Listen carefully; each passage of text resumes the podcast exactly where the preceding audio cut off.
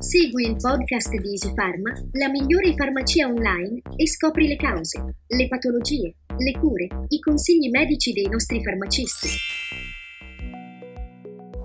Buongiorno a tutti, sono la dottoressa Giulia della Farmacia Longo. Oggi parliamo del consumo degli psicofarmaci. Iniziamo col dire cosa sono gli psicofarmaci. Il termine psicofarmaci indica una categoria di principi attivi che agendo a livello del sistema nervoso centrale stimola il rilascio di diversi tipi di neurotrasmettitori. Ma come vengono suddivisi gli psicofarmaci? Vengono suddivisi in quattro categorie principali ansiolitici, antidepressivi, stabilizzatori dell'umore e antipsicotici.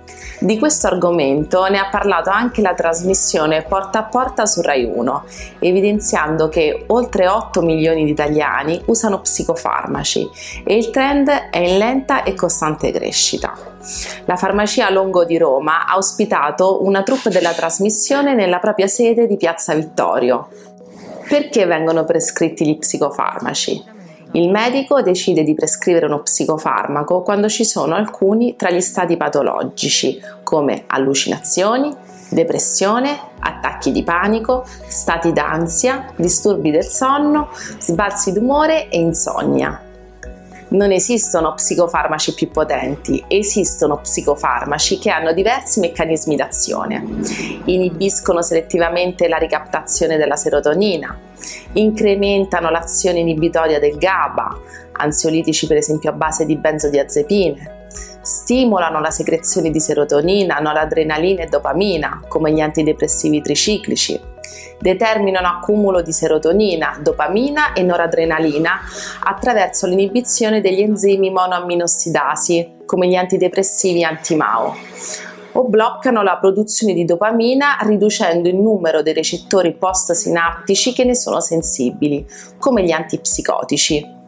Ad oggi tutti gli psicofarmaci prescritti sono considerati medicinali sicuri se assunti sotto controllo e indicazione medica con un'adeguata terapia consentono di ottenere l'effetto terapeutico senza causare effetti collaterali o dipendenza.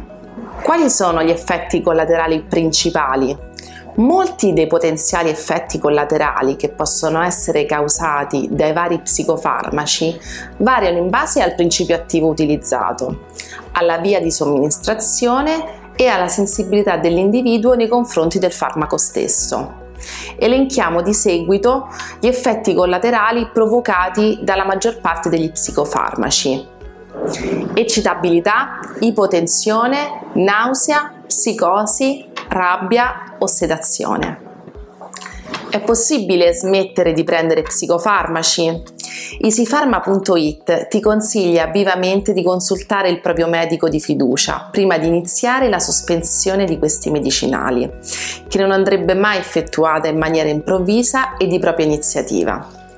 Queste sostanze vanno sospese in modo graduale e sotto stretto controllo di uno specialista per evitare di avere seri effetti collaterali dovuti alla dipendenza che questi farmaci possono creare. È possibile acquistare psicofarmaci online? Assolutamente no. I psicofarmaci possono essere acquistati con prescrizione medica solamente in farmacia fisica. Sconsigliamo vivamente di acquistare online questa tipologia di farmaco. Seguite il consiglio del vostro farmacista di fiducia. Grazie per l'attenzione.